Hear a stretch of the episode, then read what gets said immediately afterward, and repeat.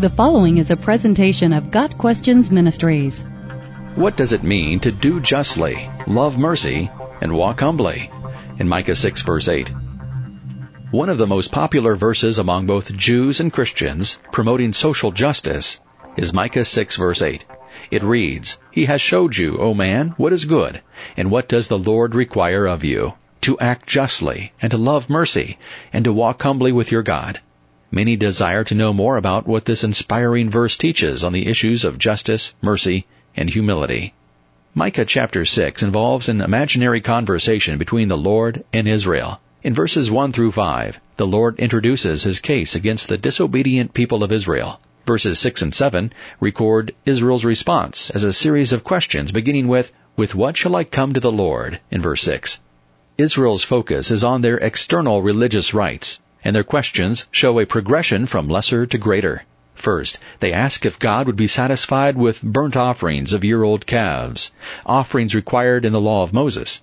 Second, they ask if they should bring thousands of rams with ten thousands of rivers of oil, in verse 7. This is the rhetoric of hyperbole. Such an offering could only be made by someone extremely wealthy or by the larger community of God's people.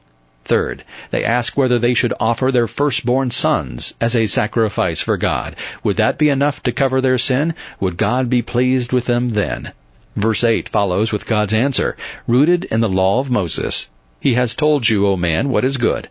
In other words, Israel should already have known the answer to their questions. God then says that he did not need or desire their religious rites, sacrifices, or oblations. Instead, the Lord sought Israel's justice, mercy, and humility. The answer to Israel's sin problem was not more numerous or more painful sacrifices.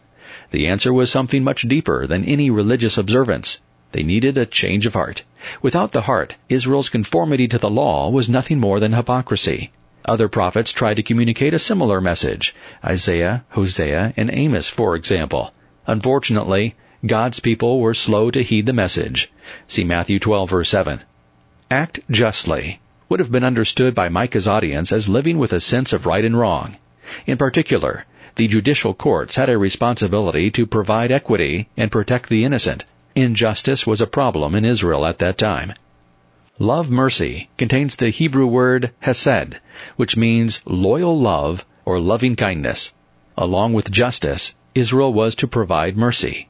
Both justice and mercy are foundational to God's character. Psalm 89 verse 14. God expected His people to show their love to their fellow man and to be loyal in their love toward Him, just as He had been loyal to them. Walk humbly is a description of the heart's attitude toward God. God's people depend on Him rather than their own abilities. Instead of taking pride in what we bring to God, we humbly recognize that no amount of personal sacrifice can replace a heart committed to justice and love. Israel's rhetorical questions had a three-part progression, and verse 8 contains a similar progression. The response of a godly heart is outward, do justice, inward, love mercy, and upward, walk humbly. The message of Micah is still pertinent today. Religious rites, no matter how extravagant, can never compensate for a lack of love. See 1 Corinthians 13 verse 3. External compliance to rules is not as valuable in God's eyes as a humble heart that simply does what is right. God's people today will continue to desire justice, mercy, and humility before the Lord. Got Questions Ministry seeks to glorify the Lord Jesus Christ by providing biblical answers to today's questions. Online at GotQuestions.org.